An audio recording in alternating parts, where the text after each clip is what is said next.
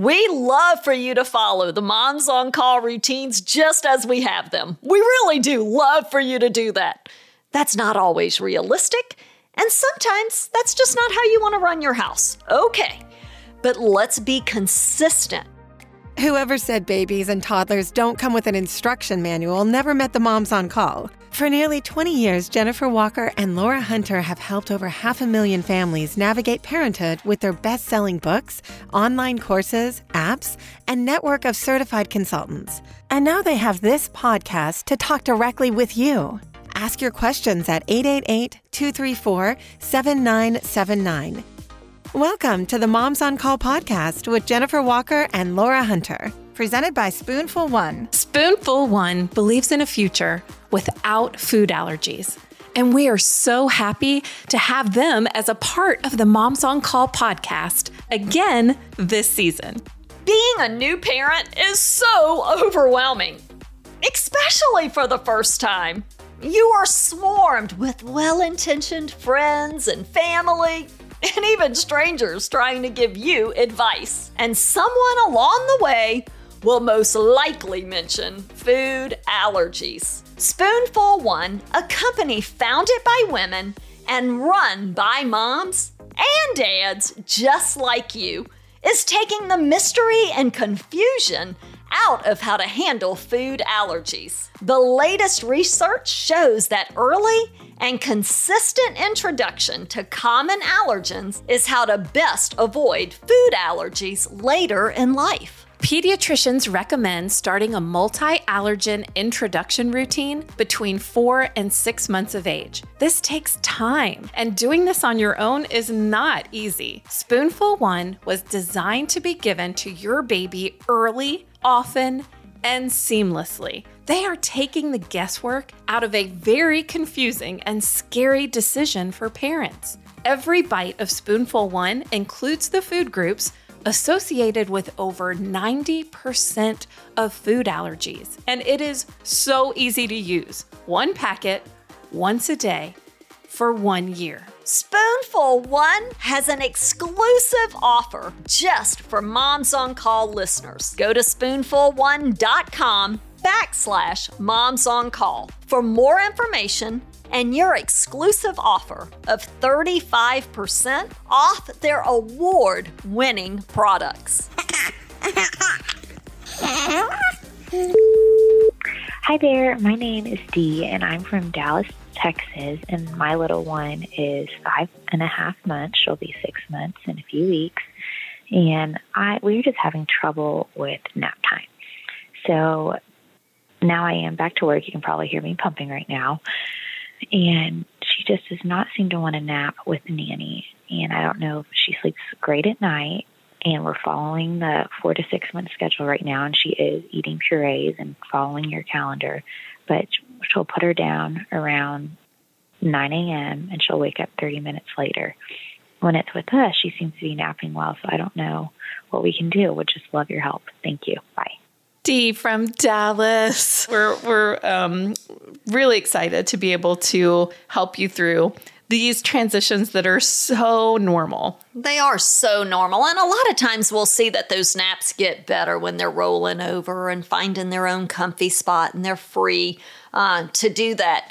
But one of the things that we want to know is with that nanny, because it's all about habits, right? And we expect them to sleep 30 to 45 minutes, wake up and fuss for 20 or so, and then fall back asleep for 30 or 45 minutes. So a lot of times it's what we're doing when they wake at that 30 minute mark. So if the nanny is kind of creating this habit of when they wake, we're getting them up, we're running around the house, we're trying to rock them back to sleep, we're, you know, then that could be just part of the habit that we're creating. So I would absolutely get some more information on that and then maybe get connected with a consultant to help kind of navigate that. Well, and having nannied, oftentimes you feel like part of the reason that I'm here is to ensure that this child, you know, has my attention every time they need it.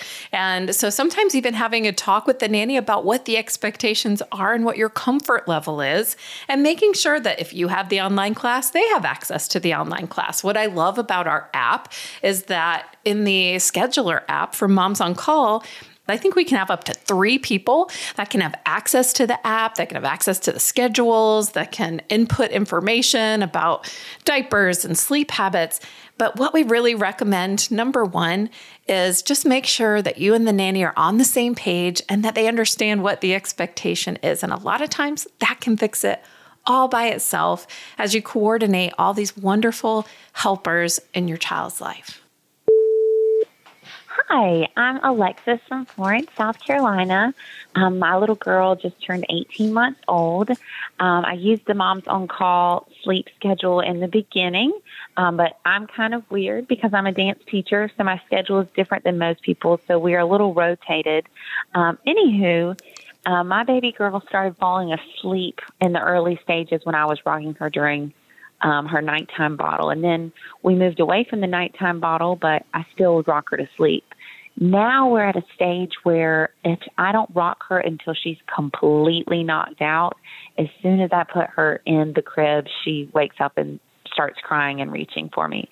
Um, so recently it's been taking an hour and a half to two hours just for me to rock her to sleep at night. So I'm wondering how's the best way for me to now train her into um, putting her into the crib while she's still awake. Um, I love our nighttime routine of rocking and reading the Bible, but just being able to put her into the crib still partially awake and, and her going to sleep without screaming for me.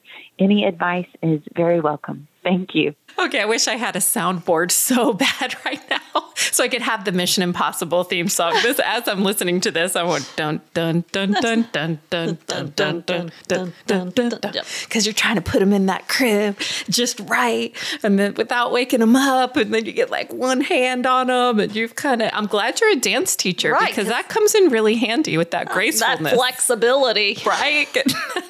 Getting that child in the crib just right without crying. Um, Alexis, I have some great news for you. Kids this age, their habit forming tendencies are so strong.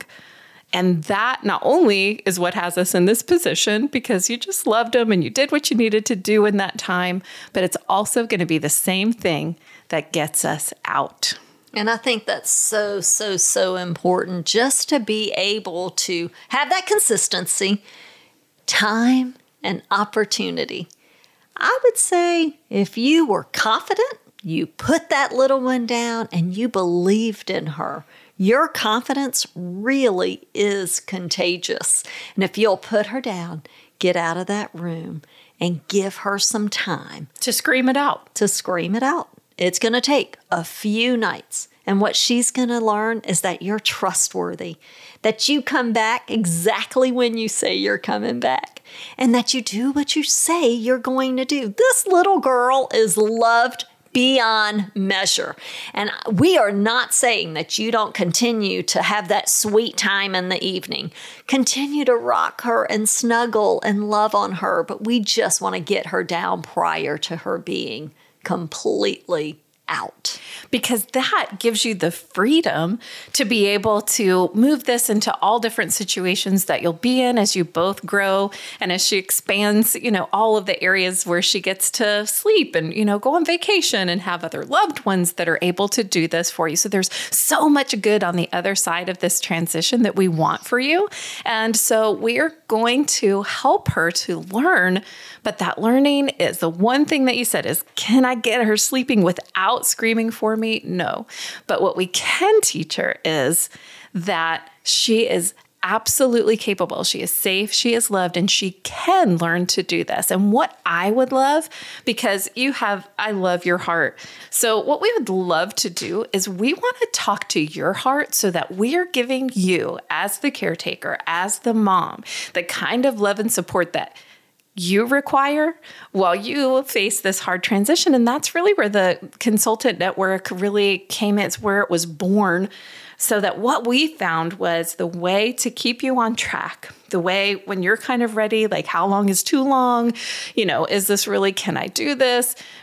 It really is so wonderful to have somebody in your corner to tell you you can do it while you are ensuring that you provide the things you can control so that she can do it. And that's where our consultants come in so incredibly beautiful to be able to know you, to know your story, your routines, that little one, your family dynamic, the ins and outs of your day, and then can come alongside you and walk it out with you one day at a time, one day at a time. And and so our consultants are fabulous at making that happen and building relationships with you and your family.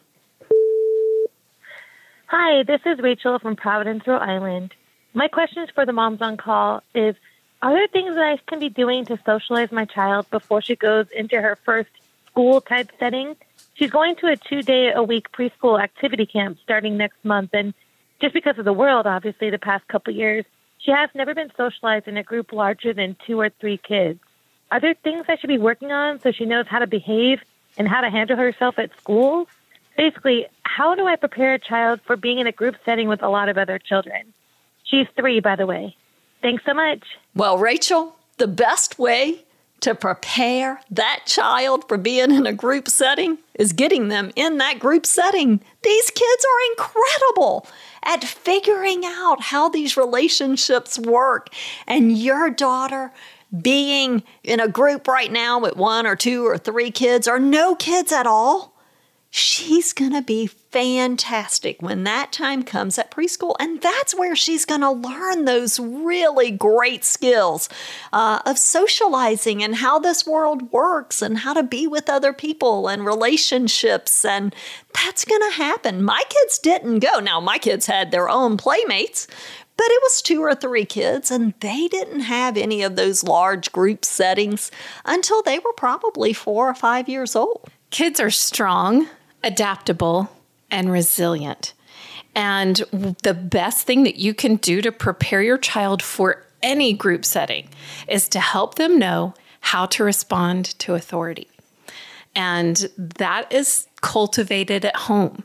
And so, if you want to be able to send them out, if they know how to respond to you, if you put your household rules in place at the end of the day, like we talk about at Moms on Call, it helps them not only to be familiar with structure, but also to respond to somebody in charge. And go take the quiz at the Moms on Call Toddler by Design app.